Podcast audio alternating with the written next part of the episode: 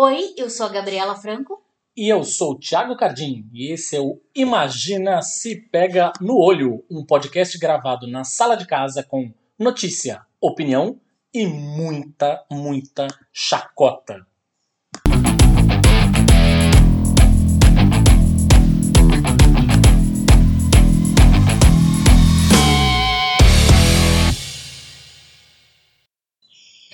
Bom dia, boa tarde, boa noite para você que nos ouve nas ondas do seu celular, do computador, de qualquer device que você esteja usando para nos ouvir, é isso que importa, né? Começa o seu semanal, Imagina se pega no olho, e a gente já começa falando do quê? Olha só, a hora de falar da CPI que tá quentíssima, ok, gente, essa semana... Ah, então era mentira, porque nem é hora de falar de CPI não, porque essa semana esteve lá todo poderoso, o senhor das fake news, Osmar Terra Plana, defensor do tratamento precoce, inimigo número 1 do lockdown, que falou um caminhão de bosta que a gente já esperava, e a gente não vai replicar nada aqui do que o sujeito mencionou. O que dá para dizer é que se Osmar Terra falou, o que Osmar Terra falou, siga rigorosamente o contrário. Né? Mas a gente quer isso sim, é falar da compra dos 20 milhões de doses de vacina Covaxin, do laboratório indiano Bharat Biotech, aquela que colocou o governo federal em meio a suspeitas de crime de negociação do imunizante. Quem diria, o governo Bolsonaro? Olha só, que coisa, né? O deputado Luiz Miranda, do DEM, do Distrito Federal, disse em entrevista ao jornal Estado de São Paulo ter alertado Bolsonaro e o então ministro da Saúde, general Eduardo Pesadelo, sobre o suposto esquema de corrupção envolvendo a compra da Covaxin. O encontro foi em 20 de março, um mês após o governo assinar o contrato. O fato é que o governo federal brasileiro adquiriu a vacina indiana por um valor 1000%. É exatamente isso que você ouviu, meu amiguinho. 1000% maior do que o anunciado pela própria fabricante, segundo correspondência oficial de autoridades diplomáticas brasileiras na Índia, 6 meses antes. Em agosto de 2020, comunicado oficial e secreto da Embaixada Brasileira na Índia informava que cada dose de imunizante produzido pela empresa Bharat Biotech custaria $1,34 ao Brasil, o equivalente a R$6,64 pelo câmbio desta terça, né? Da terça passada. Da terça passada, isso. Que espero que não tenha aumentado, mas enfim. Ah, mas do jeito que tá... A negociação entre as partes seguiu até que se concretizasse a compra em fevereiro deste ano, mas com valores em nada semelhantes aos informados na comunicação secreta revelada pelo jornal. O contrato foi firmado não pelo valor de menos de $2 por dose, mas sim por $15 a unidade, pela compra de $20 milhões, totalizando um desembolso de 1,6 bilhão do governo brasileiro. Olha aí, você com dó do governo, gente. A aquisição foi feita com dispensa de licitação, ou seja, não teve concorrência nenhuma. Só vai. Daí 1 bilhão e pá, cash. Os preços são bem superiores, por exemplo, do que os observados no contrato com a AstraZeneca, 1,9 bilhão pela aquisição de 100 milhões de doses, 3 vezes mais barato do que o governo Bolsonaro pagou pelo produto do Covaxin. Os documentos sigilosos apontam ainda que o governo federal não negociava a compra das doses diretamente com a farmacêutica Bharat Biotech, mas sim com uma empresa brasileira, a Precisa Medicamentos. Olha só, teve ainda um repasse aí no meio, né? Que é coisa do jeitinho brasileiro. No caso, né? Do jeitinho Bolsonaro. Né? Do jeitinho Bolsonaro, que estava falando que não teria corrupção, né, no governo dele. Mas fez igualzinho todos os governos, né? Fazia sempre, exatamente, né? Exatamente, só que agora a gente está falando de... tem em xeque vidas. A gente exatamente. Tem em xeque vidas. É outra coisa. Tipo, antes a galera usava dinheiro que tirava da gente no imposto e qualquer coisa do tipo. E, né, ninguém morria por causa disso. Só passava fome, né? Só, né? Agora a gente está falando de uma doença mortal que esse cara... quis tirar dinheiro para ele. Olha isso. E deixar um monte de gente morrer. A prática destoa das negociações com outros laboratórios conduzidas diretamente entre o governo federal e os fabricantes, além de não estar de acordo com o princípio do direito administrativo brasileiro, que determina que a administração pública deve sempre buscar a forma de negociação que onere o menos possível os recursos da coletividade, ou seja, que não sobrecarregue os recursos públicos, o dinheiro que você paga, amigo. Tem uma, antes de entrar no meu, na minha parte aqui, eu queria só fazer um complemento do que a Gabi estava falando. Na sexta-feira, final do dia, assim, as redes sociais estavam explodindo, a gente já tinha acabado esse roteiro, enfim, aí a gente tá colocando isso aqui de última hora, na verdade, porque o deputado Luiz Miranda, que fez a denúncia, ele foi na sexta-feira falar na CPI do coronavírus. Foi pensado por mim. E ele, depois de muito ser pressionado, citou nominalmente o líder do governo na Câmara, o deputado Ricardo Barros, do PP, ao ouvir denúncias de irregularidades na compra da vacina Covaxin. Lembrando, como a Gabi falou, a conversa entre o Bolsonaro e o Miranda, que foi lá denunciar que estava acontecendo essa corrupção aí, esse desvio, aconteceu no dia 20 de março, no Palácio da Alvorada, e de acordo com o parlamentar, quando ele narrou esse encontro à CPI, num primeiro momento ele omitiu o nome do Ricardo Barros. Falando, não vou falar, conto o milagre, mas não conto o santo. Ele até citou um nome pra mim, dizendo, isso é coisa de fulano. E aí ele ficou, isso é coisa de fulano, isso é muito grave, vou acionar o diretor da Polícia Federal e tal, não sei o quê. E aí, depois de ser bastante pressionado, a senadora Simone Tebet, do MDB, fez um questionamento para ele e ele disse, eu sei o que vai acontecer comigo, eu sei o que vai acontecer comigo, a senhora também sabe que é o Ricardo Barros que o presidente falou. E aí ele confirmou, ela perguntou, você confirma? Ele falou, confirmo. E aí o tal Ricardo Barros, óbvio, foi às redes sociais dele negar, óbvio, ele não ia dizer que era ele, Nunca participei de qualquer negociação da Covaxin, não tenho relação com esses fatos, a investigação vai provar isso e também não é verdade que eu tenha indicado a servidora Regina Célia, como informou o senador Randolfe Rodrigues. Não tenho relação com esses fatos. Regina Célia, só contextualizando aqui, é uma servidora que aparece, foi citada, aliás, pelo Luiz Ricardo Miranda, irmão do Luiz Miranda, do deputado, como a pessoa que deu aval ao avanço da papelada do Covaxin, quase falei Covaxin, enquanto a área de importação apontava problemas. Enquanto não tinha sido também liberado pela Anvisa, E já tem, segundo o vice-presidente da CPI, o Randolfe, a Regina Célia assumiu o cargo quando o Ricardo Barros era o ministro da Saúde. E ele defendeu, inclusive, que ela seja convocada a depor na comissão, tá? Então, essa é a novidade. Mas quer saber o mais curioso dessa história toda? É assim. O ministro da Secretaria-Geral da Presidência, Onyx Lorenzoni, fez uma série de ameaças ao deputado federal Luiz Miranda e ao seu irmão, que é servidor do Ministério da Saúde, por conta dessa denúncia toda aí.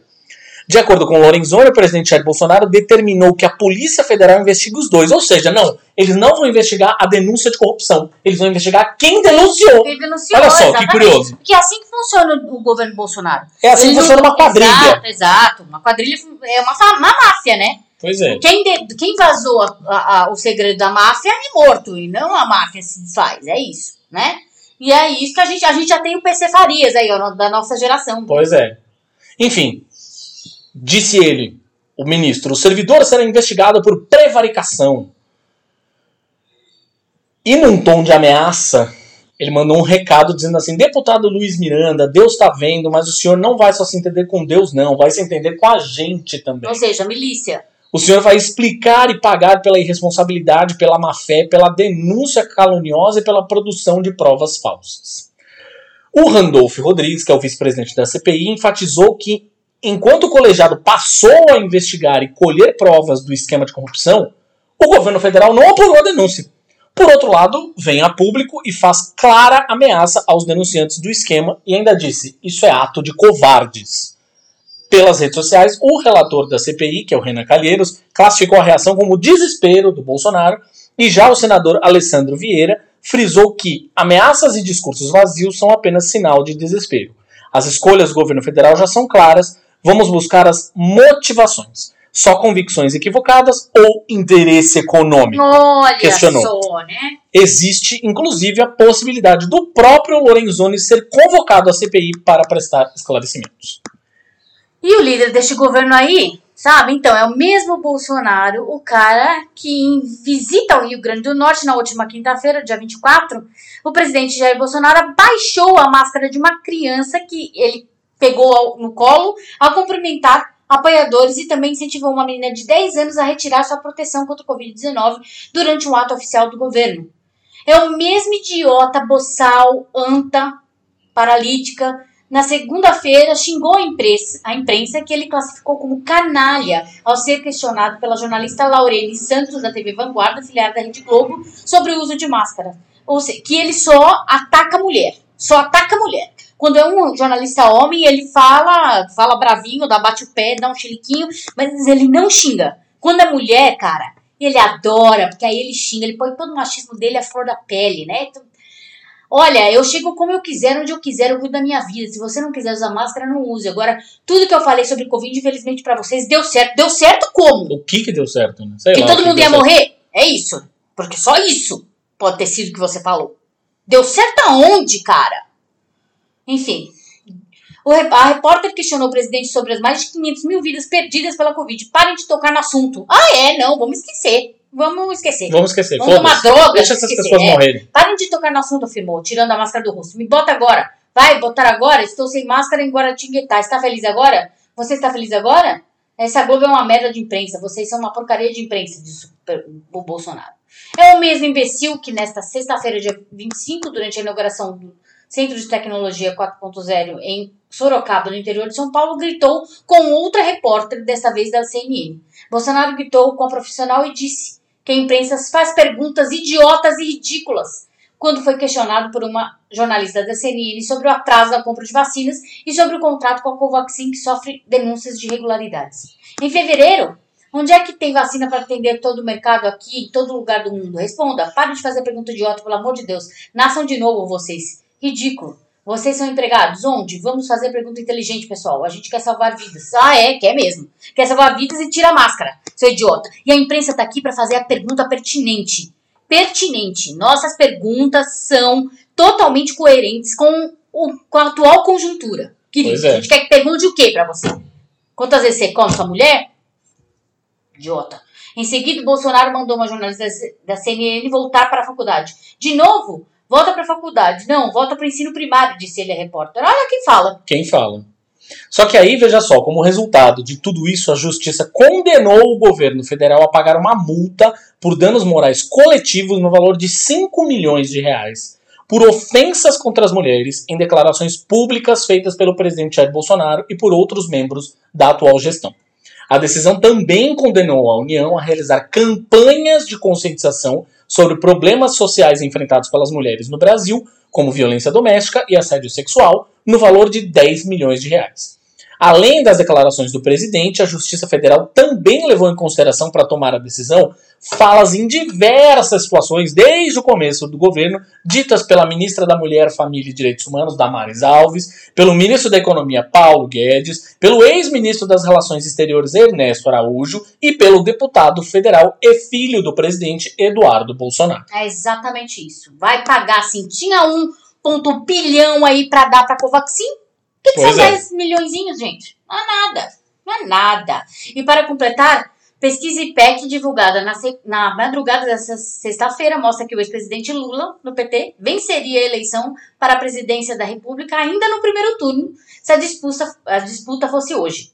O petista tem 11 pontos percentuais a mais que a soma de seus possíveis adversários. Lula tem 49% das intenções de voto contra 23% de Bolsonaro, 7% de Ciro Gomes, 5% de João Dória, 10% são brancos e nulos, enquanto 3% não sabem ou não responderam. O levantamento pelo IPEC foi feito entre 17 a 21 de junho e ouviu 2.002 pessoas em 141 municípios. A margem de erro é de 2 pontos para mais e para menos. O nível de confiança é de 95%. O IPEC foi criado por executivos do Ibope Inteligência após o seu encerramento. O novo Instituto de Pesquisa atua na área de consultoria, inteligência e pesquisa de mercado, opinião pública e política. Olha aí, Lulão tá chegando. Tem uma última questão aqui que a gente não tinha colocado na pauta, mas acho importante a gente relembrar, que é o seguinte: durante a semana, o ministro Ricardo Salles do Meio Ambiente pediu demissão, né? Exato. E muita gente acusou, falando que era pois é. Que era uma cortina de fumaça por conta da Covaxin. Lembrando, na verdade, que ele trocou 6 por meia dúzia, né? Porque aí o Ricardo Salles saiu e o Bolsonaro nomeou um sujeito chamado Joaquim Álvaro Pereira Leite, que ocupava o cargo de secretário da Amazônia e Serviços Ambientais e também já foi conselheiro da Sociedade Rural Brasileira, que é uma das organizações que representam o setor agropecuário no Brasil. Após ruralistas. Ou seja, foda-se. Trocou a merda pela bosta. Mas, veja só, é uma questão aqui, que ao tomar conhecimento de que a sua batata estava assando, o Ricardo Salles percebeu que a permanência dele no governo era insustentável, conversou com Bolsonaro na última quarta-feira, um dia depois dele ser informado sobre o risco de prisão que ele sofria de fato, e ele agradeceu a confiança, mas disse que não tinha mais como continuar na equipe. De acordo com a apuração do Estadão, do jornal Estadão, Bolsonaro pediu que ele ficasse e enfrentasse o Supremo Tribunal Federal, mas ele respondeu que não, que além de isso fazer com que a crise fosse diretamente para o centro do governo, ele também temia pela segurança da mãe, que é investigada também. Lembrando que a Polícia Federal apura as operações financeiras do Salles, tendo como base o escritório de advocacia do qual ele é sócio com a mãe. O inquérito foi autorizado pelo Supremo a pedido da Procuradoria-Geral da União, PGR, e a suspeita de que o Salles atuava no cargo para favorecer madeireiros que desmatam a Amazônia, abrindo caminho para o contrabando de madeira ilegal. Ele nega irregularidades. Juntemos, portanto, este caso do Salles, mais o caso da Covaxin, e, mais uma vez, não é a primeira, e até o ano que vem, pelo menos, se esse homem não sofrer impeachment, não vai ser a última. Se ele não sofrer um acidente grave, né? Tipo uma facada que dessa vez seja bem feita, bem dada. Estamos falando da falácia do governo Bolsonaro ser um governo honesto, lutando contra a corrupção, mais uma vez caindo por terra. Tá? Exatamente. E a gente tá vendo o castelo de cartas aí meio que, né, abaladinho. Pois é. Né? E a gente sabe, assim, eu quero muito saber como é que tá essa questão da Amazônia lá fora.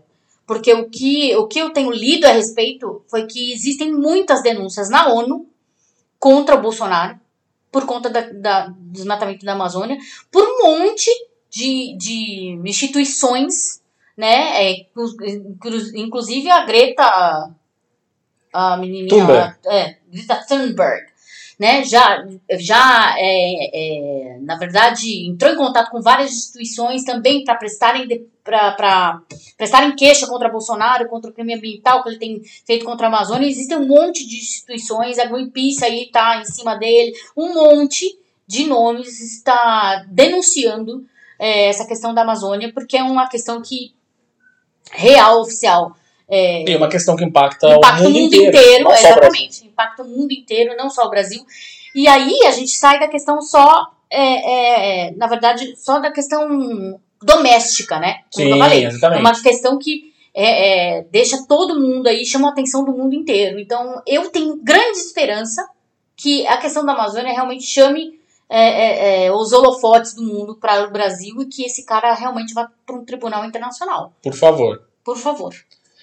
É isso, minha gente. Então a gente vai agora para quem? Para o nosso assunto da semana. Satan, muito bem, gente. O nosso assunto da semana aqui atende especificamente por um nome. Pânico satânico. O pânico satânico é uma expressão que tem origem, na verdade, na expressão pânico moral, que foi criada pelo sociólogo e criminologista britânico Stanley Cohen no livro Folk Devils and Moral Panics, que é Demônios Folclóricos e Pânico Moral numa tradução livre, né? Esses demônios, entre muitas aspas, apresentados no título do livro seriam pessoas, figuras ou objetos considerados pela opinião pública como a razão de todos os males, como explica o sociólogo Francis Moraes de Almeida numa entrevista para o UOL. Basicamente, a gente está falando de uma crença, quase sempre com pouquíssima base na realidade, em um grande mal que ameaça o bem-estar da humanidade. O sociólogo explica que quando surge um tópico que traz ansiedade social, rapidamente a gente identifica um bode expiatório. A participação dele no problema é apresentada, então, de um modo totalmente desproporcional, recebendo uma atenção excessiva em relação à ameaça que ela de fato representa. E esse pânico satânico é um tipo específico de pânico moral centrado na crença em rituais e cultos satanistas e na certeza de que o mal encarnado está por trás de algum crime. E aí a gente ouve aqui uma pessoa que está muito em alta neste momento, que é o jornalista Ivan Mizanzuki, que é o criador do podcast Projeto Humanos. E o podcast Projeto Humanos teve o principal, na verdade, caso que ele investigou, foi o caso Evandro, que virou agora uma série na Globoplay. Na Globoplay, né? Tá todo mundo falando sobre... Enfim, e ele fala que geralmente o pânico satânico está relacionado a casos de abusos sexuais a crianças por supostos cultos, né? Mortes de crianças são uma variação aí. O tal do caso Evandro, fazendo um bom resumo aqui, o Evandro era uma criança que morreu em circunstâncias misteriosas e os olhos da comunidade e também da imprensa e da polícia, é nisso que a gente vai se focar aqui nessa conversa, tá? Como dois profissionais de imprensa, vamos focar pro lado da comunicação, né? Como que a mídia trata essa questão. Enfim, esses olhos se voltaram para um grupo de pessoas de hábitos considerados estranhos e com práticas religiosas fora do usual. Fora do usual, não, quer dizer, não católico. Não católico, não evangélico, não quer dizer. É. Enfim, rapidamente, com pouco ou nenhuma evidência concreta, chegou-se à conclusão de que o crime foi cometido em um ritual promovido por um culto satânico local. Nos Estados Unidos, por exemplo, esse medo do satânico, né, foi sendo construído ao longo dos anos 1960 e 70, quando famílias conservadoras achavam que estavam perdendo os filhos delas para a contracultura e para movimentos religiosos alternativos como Hare Krishna. Mas nos anos 80 teve um ápice dessa história toda, estimulado pelo aumento do conservadorismo, que era simbolizado pela eleição do Ronald Reagan, que é o primeiro grande presidente conservador dos Estados Unidos na época moderna. Assim como a gente teve a ascensão de um monte de grupos... Isso teve macartismo, isso nos anos 50, que fechou o cerco aí. Não, mas eu tô falando na era moderna de agora, assim, né? Ou seja, no fim das contas... Na década de 70, 80. Só chegamos ao Trump porque tivemos o Reagan em algum momento lá nos Estados Unidos. Tivemos o Nixon, que era uma bosta. Sim. Mas enfim, começamos a ter uma ascensão de grupos religiosos fundamentalistas e a divulgação de livros e programas de TV que alertavam para a ameaça satanista e comunista. Olha só. Claro. Porque é tudo a mesma coisa, né? Auge da Guerra Fria, né? O satanista, comunista, abortista. Abortista, tudo igual. Nos Estados Unidos, esses primeiros casos de pânico satânico envolveram denúncias também, da mesma forma que o caso Evandro, denúncias pouco confiáveis, né, sobre abusos. Em 83, por exemplo, 7 trabalhadores da escola McMartin, em Los Angeles, foram acusados de envolver 360 crianças em rituais de sacrifício. Foi o julgamento mais longo e mais caro dos Estados Unidos, terminou somente em 1990, quase 5 anos depois, sem nenhuma condenação, porque não tinha nenhuma prova. Claro, né? Não tem prova, só fofoca. Em cidades menores também começaram a surgir rumores sobre satanistas que sequestravam virgens loiras de olhos azuis. Coitado das... Enfim. Segundo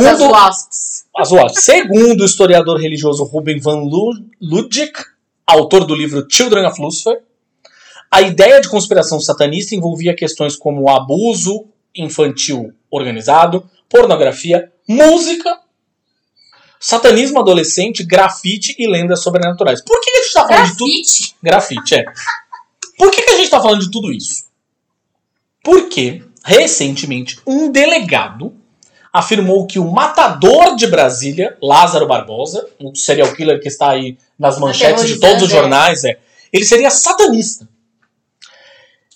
Lázaro é suspeito de matar 4 pessoas da mesma família em Ceilândia, no Distrito Federal, e tem sido perseguido há semanas pela polícia de Goiás.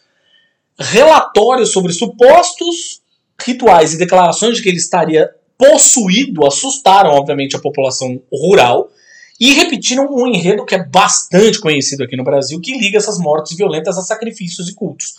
Mas claro...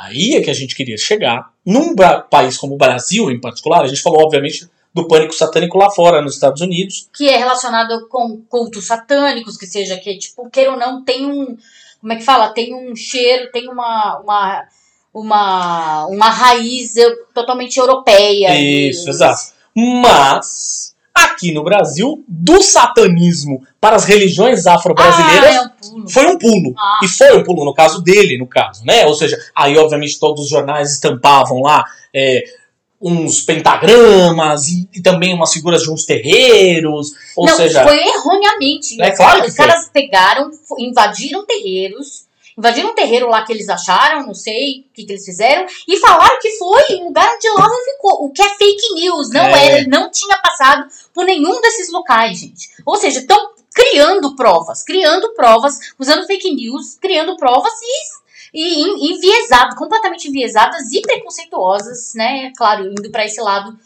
das religiões afro-brasileiras. E aí, a esposa do Lázaro, tá? Negou tudo isso. A mulher que vive com o cara, hein? Que vivia com ele. Ela disse que ele era evangélico. Olha que ele pregava a palavra de Cristo quando ele estava preso.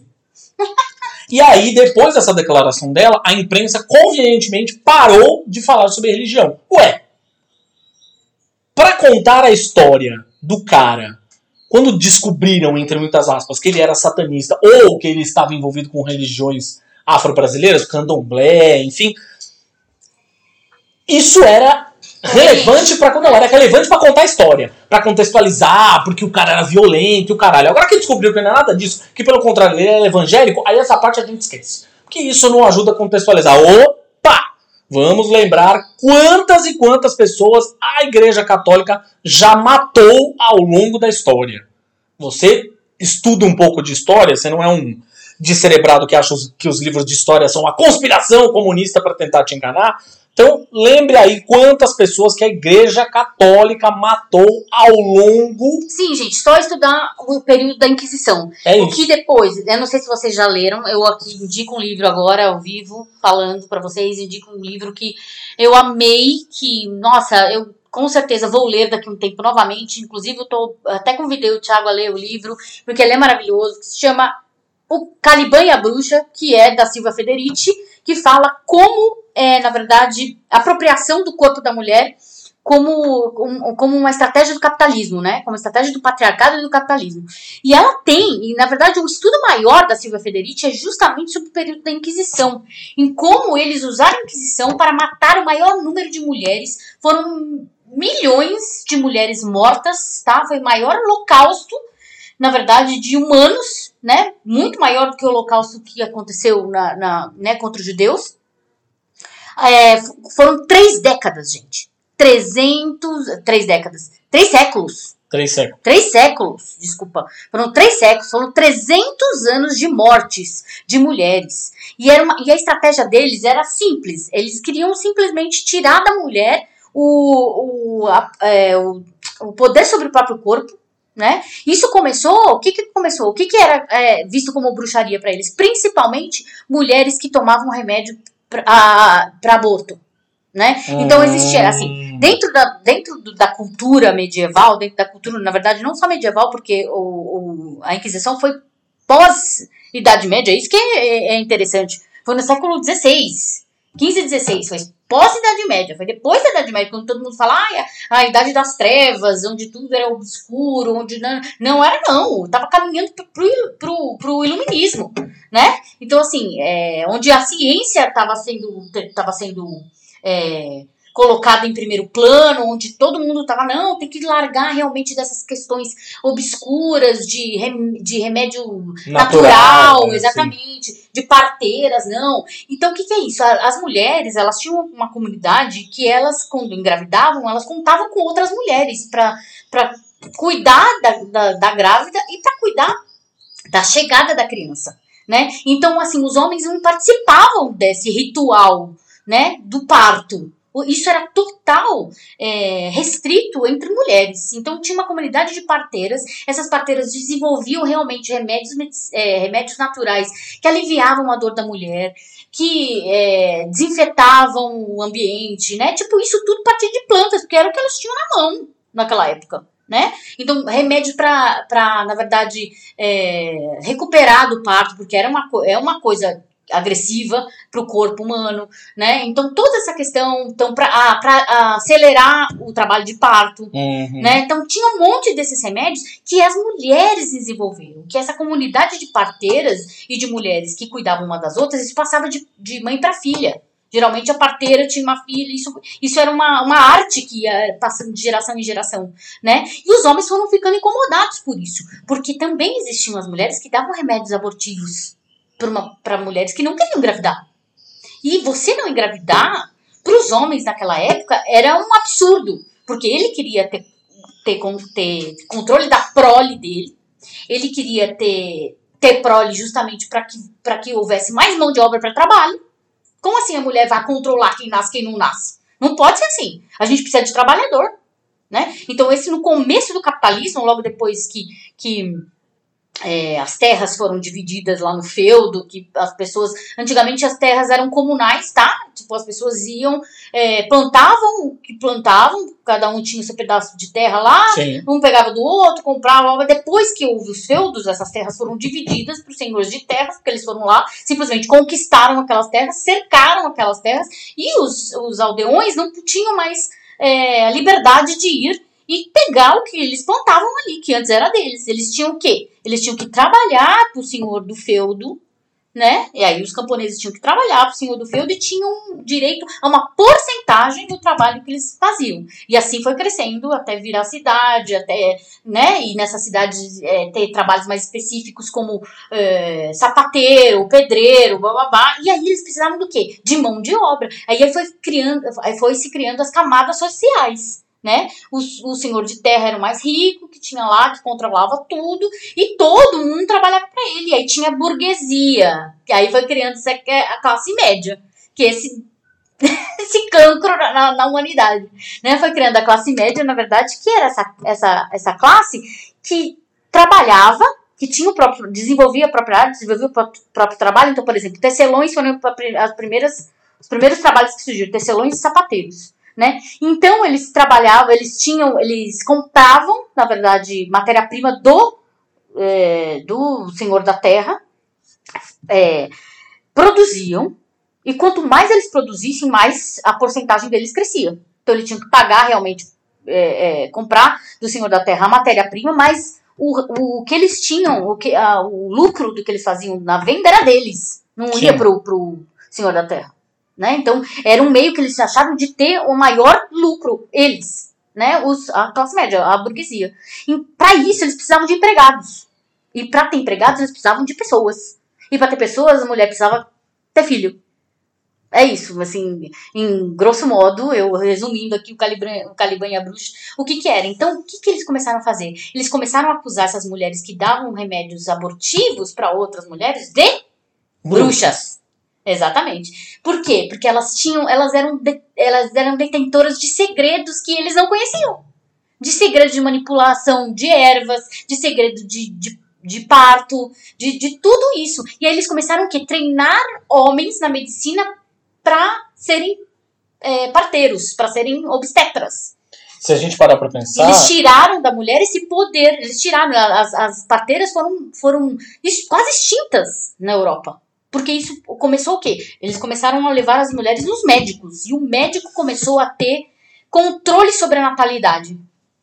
No fim das contas, se a gente parar para pensar, a gente está falando aí, portanto, não tínhamos imprensa, né, nessa época, ou seja, não tinha internet, não tinha TV, não tinha... Mal tinha jornal, enfim, né, a coisa da imprensa impressa ainda estava num processo de desenvolvimento, mas... Tinha opinião pública, de qualquer forma. E a opinião pública, o que eles faziam? Esta mulher é uma bruxa, ela é uma ameaça para a sociedade. Vamos levá-la para a praça pública e botar fogo nela. Exatamente. Uma das coisas também, ó, para vocês verem como é tudo enviesado. Eles criaram uma mitologia da bruxa, que é essa mitologia que vocês conhecem. Que é a mitologia da mulher que pega crianças e mata, porque não gosta de crianças, não fazia outras crianças nascer. Então elas pegavam crianças e matavam, comiam essas crianças. Elas tinham relações com o diabo, né? É. Elas eram noivas de Satanás, tinha relações com o diabo, elas passavam um unguento no corpo que fazia elas voarem, vassouras. Olha isso, olha a mitologia que eles foram crescendo, que eles foram criando. E essa mitologia que eles criaram, eles deram o nome do quê? de sabá. Sabe o que é sabá, gente? Sabá é o culto do sábado dos judeus. Eles deram um nome de um culto que não era cristão para denominar a bruxaria.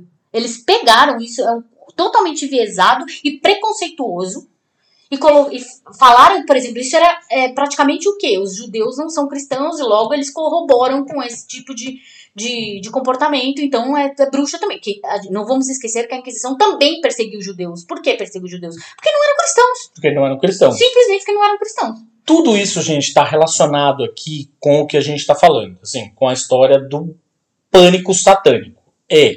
Lembrando, lembrando que eles fizeram uma grande campanha, né? Dentro, não existia a mídia que a gente conhece hoje, mas existia essa campanha que eles fizeram Maleus Maleficaram lá, que é aquele livro que era Como Reconhecer uma Bruxa. E aí tudo que as bruxas faziam, todos os comportamentos padrões de uma bruxa, que era nada mais, nada menos que uma camponesa normal. Sim. Geralmente pessoas pobres, né, que tinham conhecimento de ervas, que eram esparteiras, blá blá blá.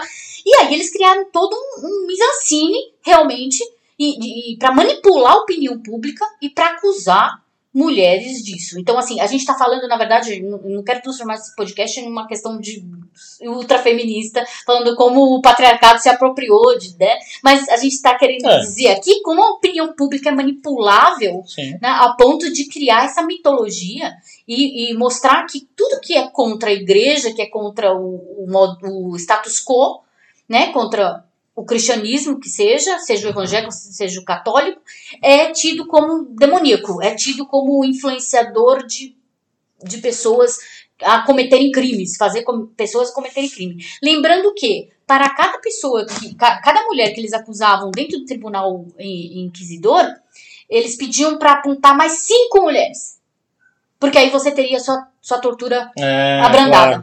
Claro. Ou seja, você tinha que apontar outras mulheres. Você era obrigada. Se você não quisesse ter todos os dedos das mãos arrancados, sei lá, levar choque na vagina, qualquer coisa, sentar lá na cadeira do Iron Maiden, lá da Donzela de Ferro, que era cheia de espinho, você era obrigada a apontar mais 5 mulheres, mesmo que você não soubesse mais nada sobre elas.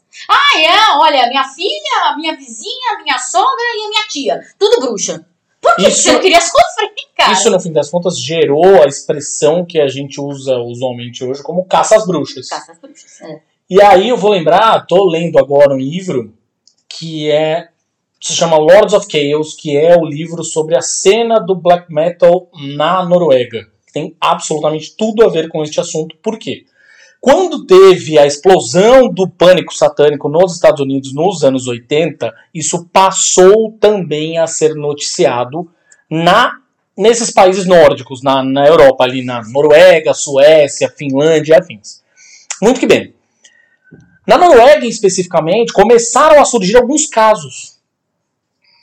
A polícia começou, e a imprensa ficou enlouquecida com isso, de possíveis cultos satânicos que estariam desaparecendo com pessoas, com virgens para sacrificar, a mesma narrativa, né?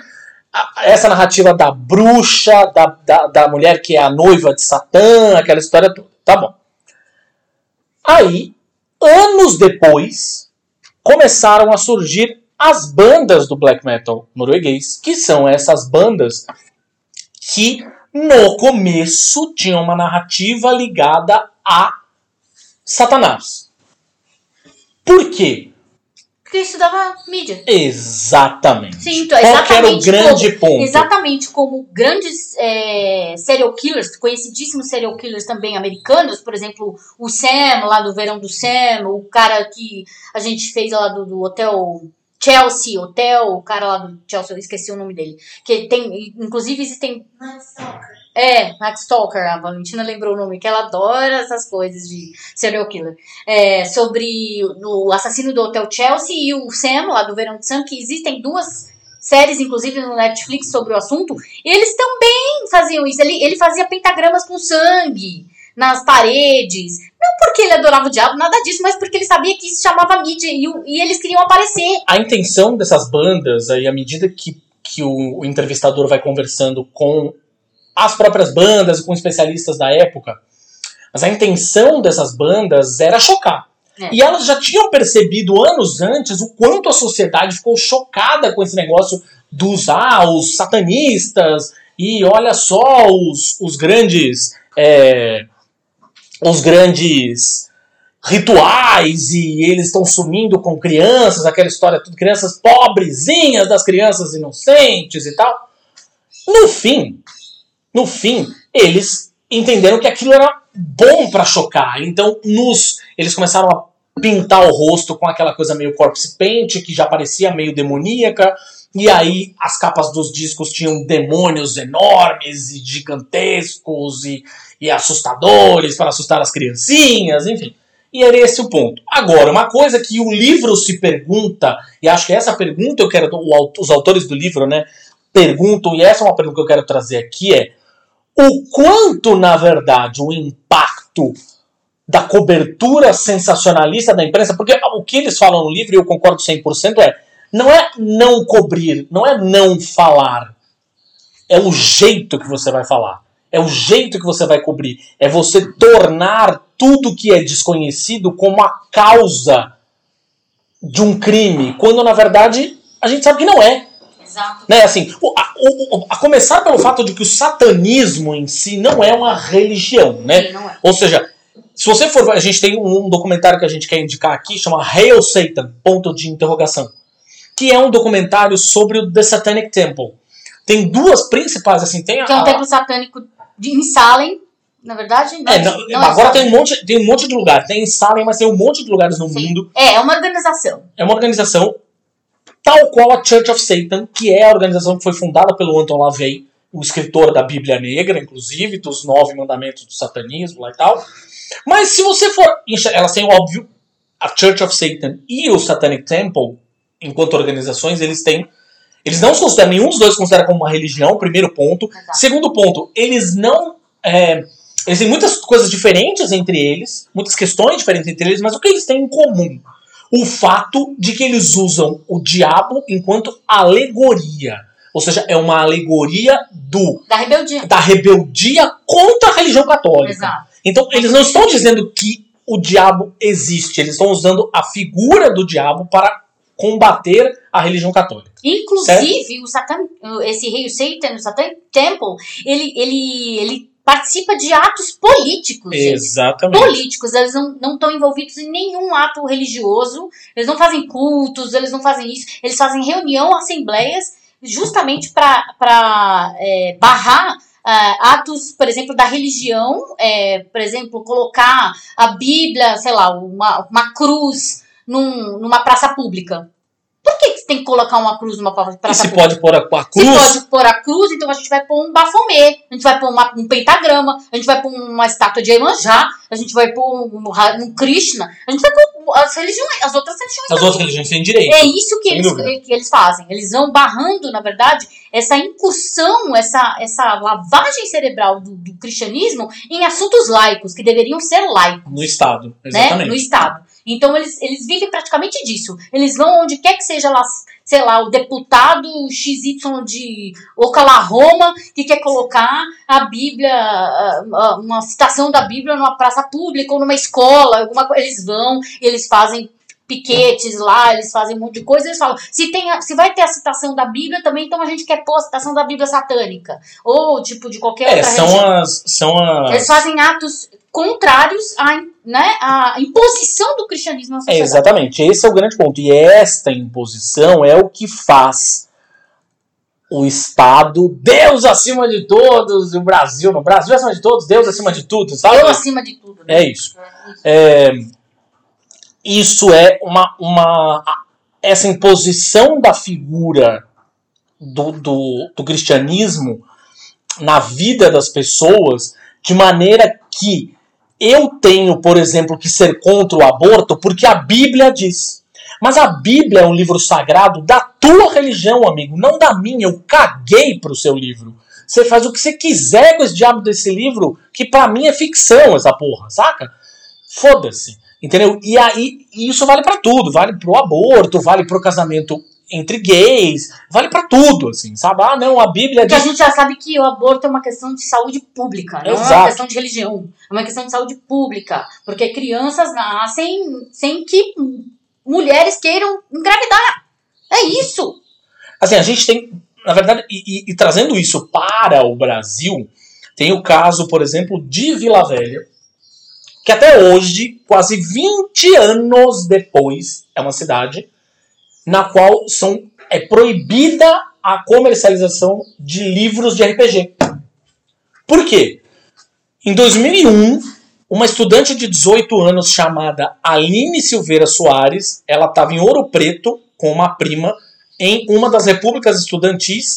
Ela tinha ido para lá para festejar com a prima e outros estudantes numa comemoração tradicional da cidade. O problema é que ela foi encontrada morta, nua, deitada sobre o túmulo de um cemitério, com os braços abertos e os pés sobrepostos, meio como se fosse uma posição de crucificação, né? Além de ter várias marcas de facada no corpo. Esse incidente colocou o RPG sob os holofotes, por quê? E ele foi acusado de ser o principal causador do crime.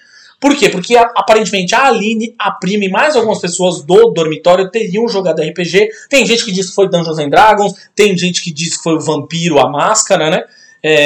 Mas as autoridades rapidamente chegaram à conclusão de que tinha sido o quê? Um assassinato ritualístico satânico. Ou seja... Esse assunto, inclusive, é um assunto de mestrado da nossa querida Ana Fiore. Pois é, nossa exatamente. Nossa querida professora da Universidade Federal do Acre, que foi nossa convidada aqui. Quando a gente falou das bolhas, né? Quando a gente falou de bolhas, é o assunto do mestrado dela, porque ela é RPGista também, né? Tipo, fanática. Beijo pra Ana e, assim... Nós estamos falando, gente, assim, no fim das contas, eles correram pra aprovar uma lei. Exato. Pra proibir a comercialização de jogos de RPG... ou qualquer material escrito que fosse uma revista sobre RPG, era proibido, enfim. E essa lei foi aprovada em 2002, nós estamos em 2021, gente, faz quase 20 anos. A lei continua de pé. Exatamente, lembrando que do maior caso, na verdade, maior caso vergonhoso da imprensa que aconteceu no Brasil, que foi o caso da escola base, né, um dos maiores escândalos do jornalismo brasileiro. Em março de 1994, 6 pessoas, entre elas o casal proprietário de uma escolinha infantil, que chamava Base, foram acusados por 2 mães de abusarem sexualmente de seus filhos. O caso chegou à imprensa, que divulgou e explorou o assunto à exaustão e criou-se até uma questão de que os caras também eram satanistas, que tinham culto. Apareceu a história aí no meio da questão da escola base, né? Confiando apenas nas declarações das mães e do delegado responsável pela investigação. Tempos depois, o inquérito foi arquivado por falta de provas, mas o estrago já estava feito, inclusive causou até suicídio. Sim. Entendeu? Sim. Nas pessoas que foram acusadas. E lembrando também do caso daquela, esqueci o nome dela, de uma moça que foi acusada pela vizinha de que era bruxa, de que era macumbeira, sim, e que pegou uma criança para fazer um ritual, blá, blá, blá. A moça foi simplesmente não foi apedrejada, foi linchada. Ela foi linchada na rua dela, porque isso se espalhou pela internet. Se espalhou por WhatsApp, isso nesses tempos, hein, gente? Eu tô falando agora, no tempo de WhatsApp. Acho que faz menos de 10 anos, tá? A pessoa foi linchada, foi morta, porque criou-se uma rede de fofoca, falando que a pessoa era satanista, que a pessoa era cultista de sei lá o quê, e que tinha sacrificado criança, sendo que não. O que falaram foi que viram a moça ajudando uma criança que sumiu. E ela realmente ajudou essa criança, depois a criança sumiu, que ela não tinha nada a ver. Ela ajudou a criança, deu comida pra criança, blá, blá. E aí falaram, não, ela ajudou, deu comida, abrigou na casa dela e matou. Foram lá na casa dela procurar as coisas, não tinha nada, não tinha indício de crime nenhum, a mulher não fez nada. Mas o povo, a turba enfurecida, matou a mulher. Matou na rua, com paulada, linchou. Uma coisa medieval, gente, medieval. Com auxílio do quê? Das redes sociais e da fofoca. Tem uma amiga nossa aqui, que é streamer, a Lindy, ela inclusive disse, usem inclusive a minha teoria. Ela tem uma teoria, na verdade, de que O livro de Nod, quem joga RPG, joga Vampiro à Máscara especificamente, deve conhecer, que é um livrinho preto com uma capinha, com a capa preta que tem uma espécie de um pentagrama formado por caveiras, assim, estampado na capa, que é um livro que conta lendas de vampiros antigos, da época dos antediluvianos, antes do dilúvio, aquela história toda piriri-pororó. Muito que bem. Ela diz que tem uma teoria de que esse diabo desse livro tá em tudo que ela... Toda vez que aparece alguma coisa falando que fulano que cometeu um crime... Aqui no Brasil, nos Estados Unidos, onde quer que seja, cometeu um crime, é um satanista, jogava RPG, ouvia heavy metal, aquela história toda. O diabo do livro de Nod tá sempre ali. Por quê? Porque ele é preto, tem a capa preta e tem o negócio... Nesse caso de Vila Velha, por exemplo, tem várias fotos de Vila Velha de Ouro Preto, né? Que a gente falou agora, se vocês procurarem na internet, tem várias fotos, tem o diabo do livro de Nod ali no meio. Enfim. Lembrando que várias bandas, não é uma só. São várias bandas que nem de black metal são bandas de metal tipo Slayer, né? Que pegam tipo um pentagrama e aí usam isso como um logo. Por quê? Porque chama atenção, cara. Porque chama atenção. E aí todo mundo, não, porque pentagrama é do diabo. Sendo que, os caras nunca se envolveram com isso. Já deram diversas declarações de que eles não são satanistas, não são nada disso, eles são ateus, enfim, whatever, seja lá o que for que eles sejam. Eles falaram que eles nunca fizeram rituais nenhum por conta de usar o pentagrama como um logo deles. Como Slayer, Tom Araya, vocalista, apoiador do Trump, é cristão, então pau no cu dele. Exatamente, ele só capitalizou em cima do diabo, é isso. Estão usando o diabo pra Mas trazendo para o Brasil especificamente, qual que é o grande ponto? Essa questão toda do satanismo, que é tratada como uma coisa pela imprensa e tal, é o que a gente falou no caso do Lázaro. Rapidamente vira uma questão que traz o preconceito cristão contra as religiões de matizes africanas. Rapidamente escala para isso. Isso aqui no Brasil, sim. No Brasil existe uma... Por parte dos conservadores, e quando eles encontram a oportunidade, é aí que eles vão atrás, e a imprensa tem uma mania desgraçada de embarcar nisso. Porque isso vem de jornal? Vem de jornal, mas a imprensa tem de embarca nesta porra, que é... as religiões africanas, o candomblé e afins, são religiões que pedem sacrifício. Demoníacas. Ou seja, gente, numa boa, quem entende o mínimo de religiões, quem entende o mínimo disso, já sabe que não tem nada de demoníaco. É só uma religião diferente. Nem demônio eles acreditam. E é uma coisa que é diferente da religião cristã. Do cristão, não, eles fazem sacrifício porque depois eles matam a galinha. Ué, você não compra um frango lá no açougue, minha filha? É a mesma coisa. Só que você não faz. Pior, se você não faz desse. Nem desse ato você faz. Você nem sacraliza esse ato. É tão banal pra você que você compra um frango lá, todo destroçado, e come. Não sabe nem o que é. Não sabe nem o que é, não adivinha o que fez. Quem te garante que a pessoa que matou esse frango não matou esse frango, sei lá pra quê? Sabe?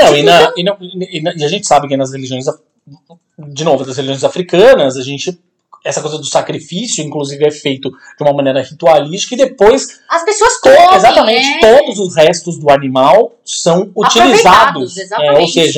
E vejam, quem está falando isso é um vegetariano, hein? Quero aí deixar claro, viu, Luiz Amel? Um beijo pra você e o seu preconceito contra religiões africanas. Que é uma branca também, que é rica, né?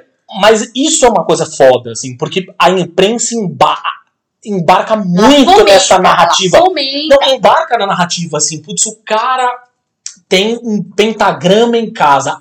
Ele é o assassino porque Satanás, os demônios, influenciaram a pobre cabecinha do sujeito, não sei o quê. Primeiro porque você tira até do próprio agressor. Você tira a culpa do agressor. Põe no Satanás, né? Põe num demônio, é uma coisa externa, não sei o quê. E outra... Assim como falam que fulano é um monstro, é um louco. Não, gente. Fulano não, a gente já falou sobre isso aqui. Isso, exatamente. Em outros episódios. O assassino, muitas vezes, ele é ele não tem problemas mentais, ele não tem nenhum nada que vá influenciar nessa questão. Ele simplesmente é uma pessoa má. Ele quer matar. É isso. Ele quer matar, teve inveja, teve raiva, teve whatever. Qualquer outro sentimento que é puramente humano, que pode cometer qualquer um. Exatamente. E fez uma escolha péssima. Fez uma péssima escolha. É isso. Então, assim, essa tentativa das pessoas de tirarem a culpa do ser humano, né? Aí põe no diabo, põe na questão mental, põe na loucura, põe em qualquer outra coisa. Mas essa coisa, mesmo a questão mental, eu acho que se a gente deixasse isso de lado, ou seja, os casos, por exemplo, a gente já falou aqui, inclusive, no episódio que a gente falou sobre videogames, né? E tal, a culpa é dos videogames, pedir para... Quando a gente falou nesse episódio, inclusive, a gente falou sobre as bandas de metal lá, sobre Suicide Solution do Ozzy, o menino se suicidou e aí as pessoas disseram que a culpa foi da música, o caralho. Se a gente, ao invés de colocar a culpa aí, e aí eu tô falando da imprensa, tá? Eu tô falando do jornal, tô fazendo aqui uma discussão jornalística mesmo. Se a imprensa, ao invés de direcionar todo o seu foco para isso, fosse direcionar o foco para uma discussão sobre saúde mental, seria muito mais proveitoso. Muito e outra mais coisa, gente, quantas vezes já foi provado várias vezes que vários pastores são abusadores de mulheres, vários pastores estão envolvidos em um monte de atividade ilícita aí. Vários padres, né, são pedófilos. Isso a imprensa não vai atrás, a imprensa não explora. A imprensa não vai atrás disso. Por que não vai atrás? Por que não faz? Quando fazem, viram até filme, né? Porque tem até filme sobre isso. O Spotlight é sobre esse grande escândalo lá nos Estados Unidos, que descobriu um padre numa rede de pedofilia que se acobertava, que era acobertado pela Igreja Católica, e todos eles se mantinham em silêncio para perpetuar o ato. Então, assim, quanto disso não acontece aqui no Brasil? Quantos pastores não fazem isso? Tem um monte de pastor que é abusador de mulher, gente. Tem um monte de político aí que é cristão, que bate no peito, que é da bancada evangélica, que tá provado que tem rede de pedofilia e de prostituição, que mantém rede de pedofilia e prostituição. Um deles é o irmão do Antônio Garotinho. É provado isso. O cara foi preso várias vezes porque mantinha uma rede de prostituição com menores. Sabe, gente? Que isso? Cadê a imprensa pra escarafunchar esses caras? Porque vocês sempre vão atrás do que é mais fácil. Não, e aí eu acho que, por exemplo, a imprensa, quando noticia um fato desse, não cria... cria essa opinião pública. Não cria o nexo. Não cria o nexo entre o cara e a religião dele. Não cria. Mas se o cara tivesse um pentagrama em casa... porque isso sim deve ter sido responsável pelo comportamento errático dele. Se ele fosse um cara... O videogame, a música... Se o cara fosse um pai de santo, por exemplo, inevitavelmente o fato dele ser pai de santo seria noticiado o tempo todo. Mas o fato do cara ser pastor não é noticiado. Não vira... o nexo da notícia. Exatamente. Esse é o grande ponto. Eu fui a tradutora de um documentário chamado The Staircase, que inclusive vai virar filme, sobre um crime de uma família super abastada nos Estados Unidos, onde o cara é acusado, o pai da família, né, é acusado de matar a mulher na escada da casa, por isso chama The Staircase. E foi um crime que, na verdade, o julgamento dele durou anos. O cara foi preso injustamente, depois saiu, foi um fuzuê. Depois vocês procurem aí, chamado The Staircase. Esse documentário tá no Netflix, se eu não me engano, foi pro Netflix que eu traduzi. E uma coisa que me deixou absurdada na época que eu traduzi isso daí... Adoro absurdada. Absurdada. Eu fiquei...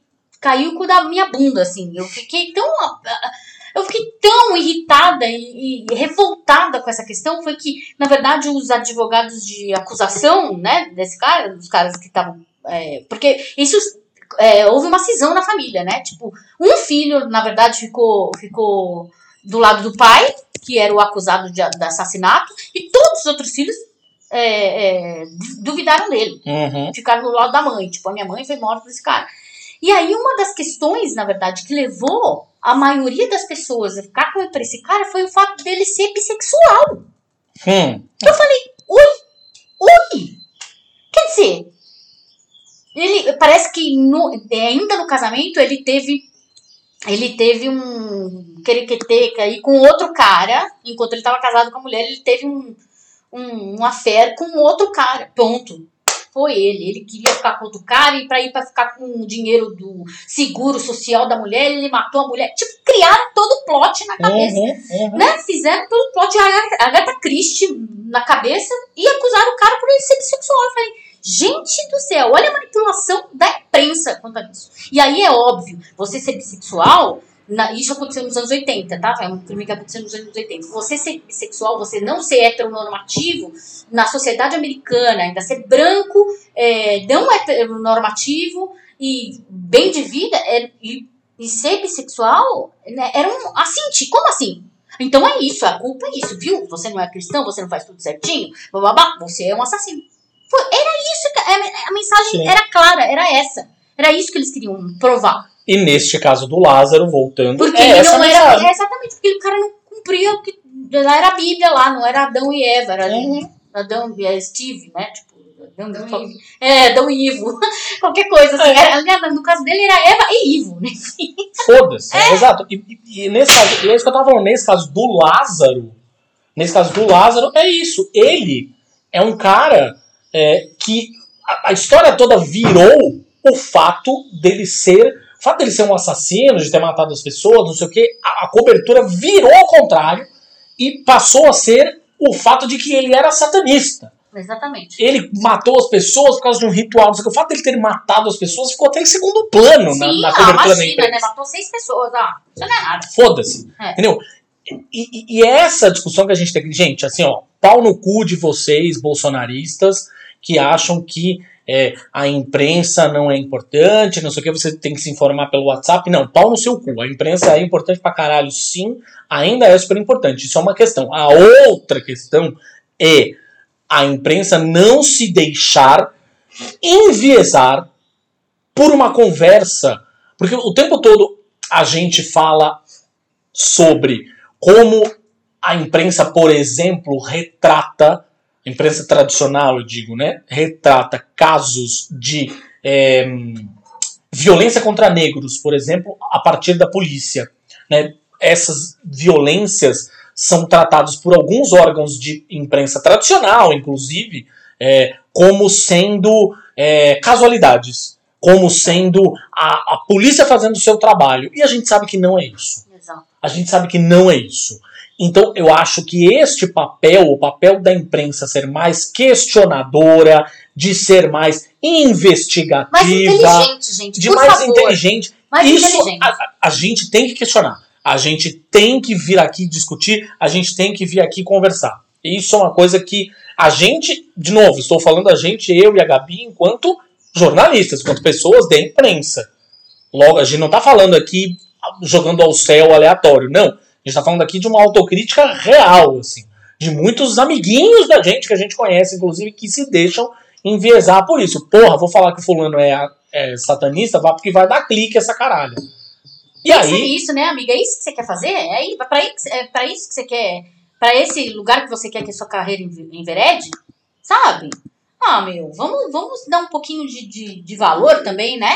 Tipo, não vai pela solução mais fácil, mais ridícula, achando que o povo é idiota? Eu quero ouvir se você acha, amigo jornalista, que isso é importante, que esse é o viés, que tem que ter, não sei o que, muito que bem. Então eu quero ver esse viés também quando o cara for cristão, quando o cara for católico, quando o cara for evangélico. Quero ver esse viés. Olha, chegaram na casa do cara e encontraram um monte de Bíblia, um monte de livro católico lá, encontraram um monte de santo. Ué? Se é pra fazer o pau que bate em Chico, bate em Francisco. Exato. Esse é o grande ponto. Não tem essa história, não. Exatamente. Se fizeram questão de mostrar lá que o cara tinha um pentagrama, então mostra que tem um crucifixo na casa do padre pedófilo. Olha lá, tem um monte de estátua. Tem São Judas Tadeu, tem São Jorge, não sei o quê. O que isso representa? O que isso significa para... o caso. Exato. Porra nenhuma. Da mesma forma que não significa porra nenhuma para o caso o fato do cara ter um pentagrama em casa. Nada. Né? Ou seja, enquanto você não tiver nenhuma prova, nada disso. Acho que ele tem usado o crucifixo ou o pentagrama pra assassinar alguém. Não tem isso. É, exatamente. Aí faz parte do caso. É a arma do crime. É a arma do crime. Fora isso, gente, não quer dizer absolutamente nada. Nada. Nada. As pessoas são ruins, independentes do que elas acreditam. Tá? As pessoas são boas e ruins, independentes do que elas acreditam. Mesmo que elas não acreditem em nada. Apenas nelas mesmas. Nem é então, nem nelas mesmas. Isso é questão de caráter, isso é questão de escolha do que você faz, das suas ações. Porque eu já vi gente também, a gente já sabe que existe a questão do réu primário também, uma pessoa que nunca matou e matou de repente, porque teve a vida colocada em risco. Sim, exato. A gente já falou sobre isso aqui nesses episódios também. Isso. Então, assim, gente... No episódio como quando a gente estava falando de prisão, exato, de cadeia. Exato, de punitivismo, exatamente. Então, essa questão de que, dessa água eu não beberei, calma lá. Amigo, calma lá, porque você não sabe o que a vida vai colocar na tua frente. Futuro de reserva, exato. Então... Pânico Satânico, gente, esse é o nome.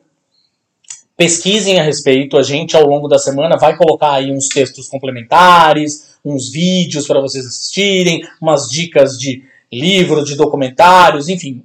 Se informem, tá? É muito importante que a gente tenha informação neste momento. E isso vale... para, neste momento que a gente vive, principalmente... Informação correta. Nesse momento que a gente vive, principalmente, que a gente vive uma época de desinformação enorme, né? Então, eu acho que é importante que a gente tenha em mente que ninguém está, ninguém está livre, na verdade, de cometer um erro. Agora, se você comete esse erro recorrentemente, ou se você comete esse erro de caso pensado, aí, amigo, é sinal de que você precisa rever seus conceitos aí, tá? Isso vale para os vários amiguinhos jornalistas que a gente sabe que escutam esse programa, e a gente sabe que trabalham em órgãos de imprensa, grandes portais, jornal, revista, não sei o que, vale para vocês, fica aí a dica, tá? Pânico Satânico. Bom, a gente vai agora nas dicas culturais da semana? Vamos? Então tá bom. Vamos falar primeiro sobre a série que a gente está assistindo? Sim, na verdade a gente está assistindo várias séries, né? Mas vamos lá, uma por semana, né? Uma por semana. A gente está assistindo Loki. Se você não está assistindo, você está perdendo. Na verdade, assim, eu... Por fora da discussão das redes sociais! Na verdade, eu estou vendo muita gente não tá animada com Loki, tanto quanto ficaram animada com WandaVision. E com o Soldado Invernal. Tô vendo uma galera tipo, Loki não tá me pegando, porque tá meio assim, porque realmente tem uma pegada meio dark. Mas eu acho que tá meio... Tipo essa coisa de volta no tempo. Mas você lembra do WandaVision no começo também? Tinha um monte da gente... Mas não tá no começo agora, né? Não, mas lembra de WandaVision no começo? Isso que eu tô falando, no começo dos primeiros 3, 4 episódios, assim. WandaVision no começo, as pessoas falaram, não tá me pegando, essa pegada de fazer metalinguagem com séries antigas, aí o negócio meio... preto e branco e tal, cadê a ação? Cadê as lutinhas? Cadê as lutinhas? Enfim, gente, é isso. Pra mim tá construindo um cenário ainda. E eu tô gostando. E assim, a cada episódio a gente tem novas informações. Realmente, tipo, a gente tá descobrindo junto com o Loki o que tá rolando. Exato. Porque ele tá tão perdido quanto a gente. Literalmente. Né? E agora com essa Lady Locke aí que apareceu, que foi muito legal. E a questão da bissexualidade dele, que eu amei. Fiquei muito feliz. Muito mesmo, né, que isso eu já sabia, né, tipo, inclusive da mitologia nórdica. E dos quadrinhos também. E dos quadrinhos também, que isso também é explícito nos quadrinhos. Mas eu tô achando que também tá seguindo bastante a questão dos quadrinhos na série, Agentes de Asgard, na verdade, Loki, Agente de Asgard.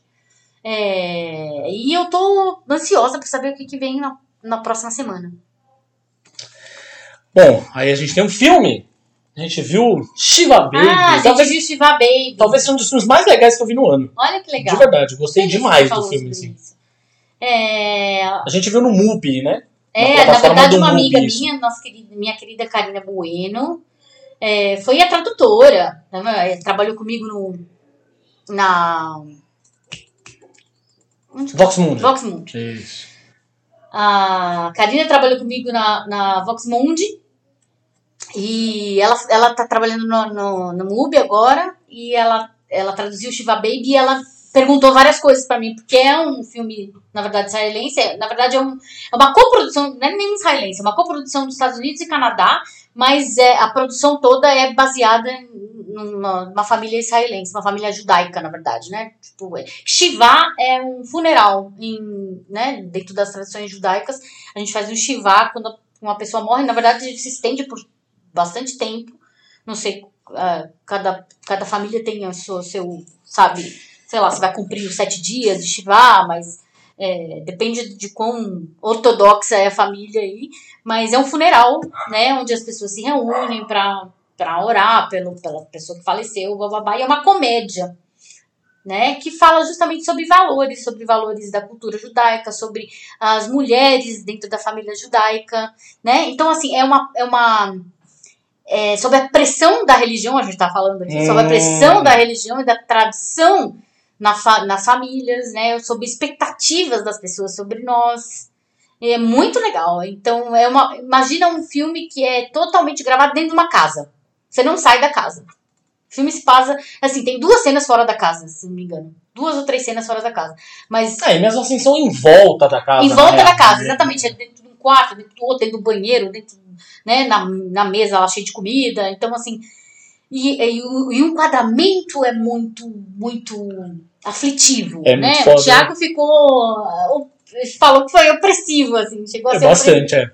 Mas é uma comédia, pelo que parece, uma comédia dramática, eu diria. Tá no MUBI. Contar mais do que isso, assim, é muito ruim. Porque é legal você ir descobrindo as camadas, sabe?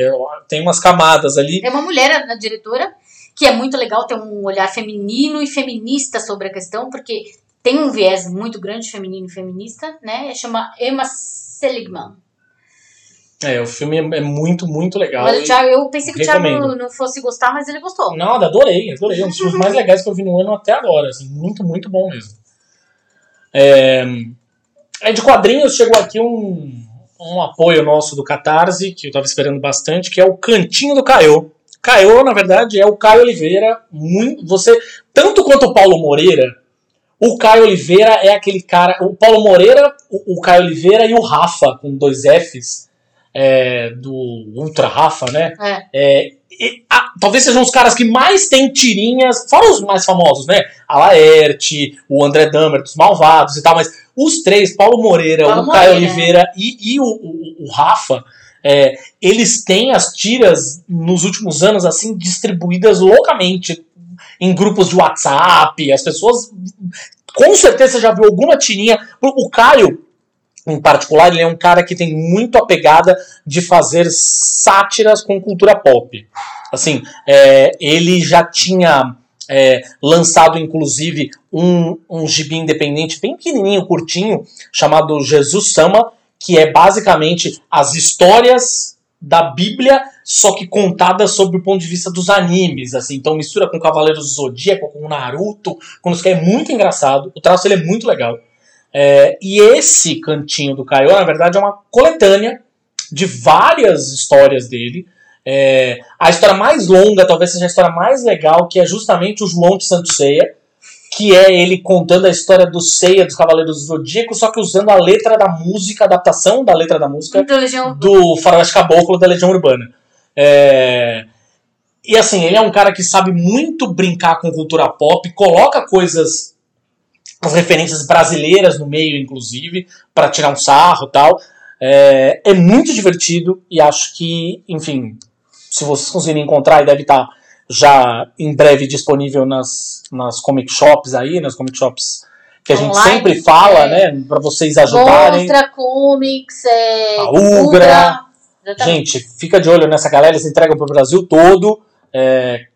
Ou então vá atrás das comic shops locais, da sua cidade, né? Exato. Sei lá, o pessoal lá de Curitiba, tem Itibã e tal, né? Vamos aí. E aí uma última sugestão musical aqui, a gente ouviu hoje, e aí a sugestão musical que a gente escutou hoje, no dia da gravação, a gente vai deixar pra semana que vem. Agora eu estou sugerindo vocês escutem um disco chamado Go Ahead and Die. Go Ahead and Die é um projeto de família, da família Cavaleira, ou seja, o Max Cavaleira, ex-vocalista do Sepultura, com o filho dele, que é o Igor Amadeus Cavaleira. Então ele faz a voz, evidentemente, toca guitarra, o Igor Não confundir com o irmão, que também chama Igor, né? Fez uma homenagem. Fez uma homenagem ao irmão, enfim, mas o menino toca baixo e guitarra também, além de também cantar. E tem o baterista Zach Coleman, que aí, quem é da cena do metal americano, deve lembrar de bandas tipo Black Earth. O disco tem o mesmo nome da banda, Go Ahead and Die, já está disponível em todas as plataformas, e é uma coisa meio thrash metal, só que com atitude meio punk, assim, isso é uma coisa bem legal, sabe? Então tem letras que são super críticas, o Max Cavaleira é um cara que não ficou em cima do muro, não se calou, apesar de ele estar morando lá nos Estados Unidos, é um cara que fala pra caralho sobre o que está acontecendo aqui no Brasil, que não deixa de mencionar Bolsonaro e dar porrada na politicada quem tem que dar. Então acho que é um disco que tem... É pesado pra você bater a cabeça, legal, não sei o que, blá blá blá, aquela história toda, mas principalmente pra você escutar as letras, presta atenção no que está sendo dito, tá? Bom, pode ouvir aí nos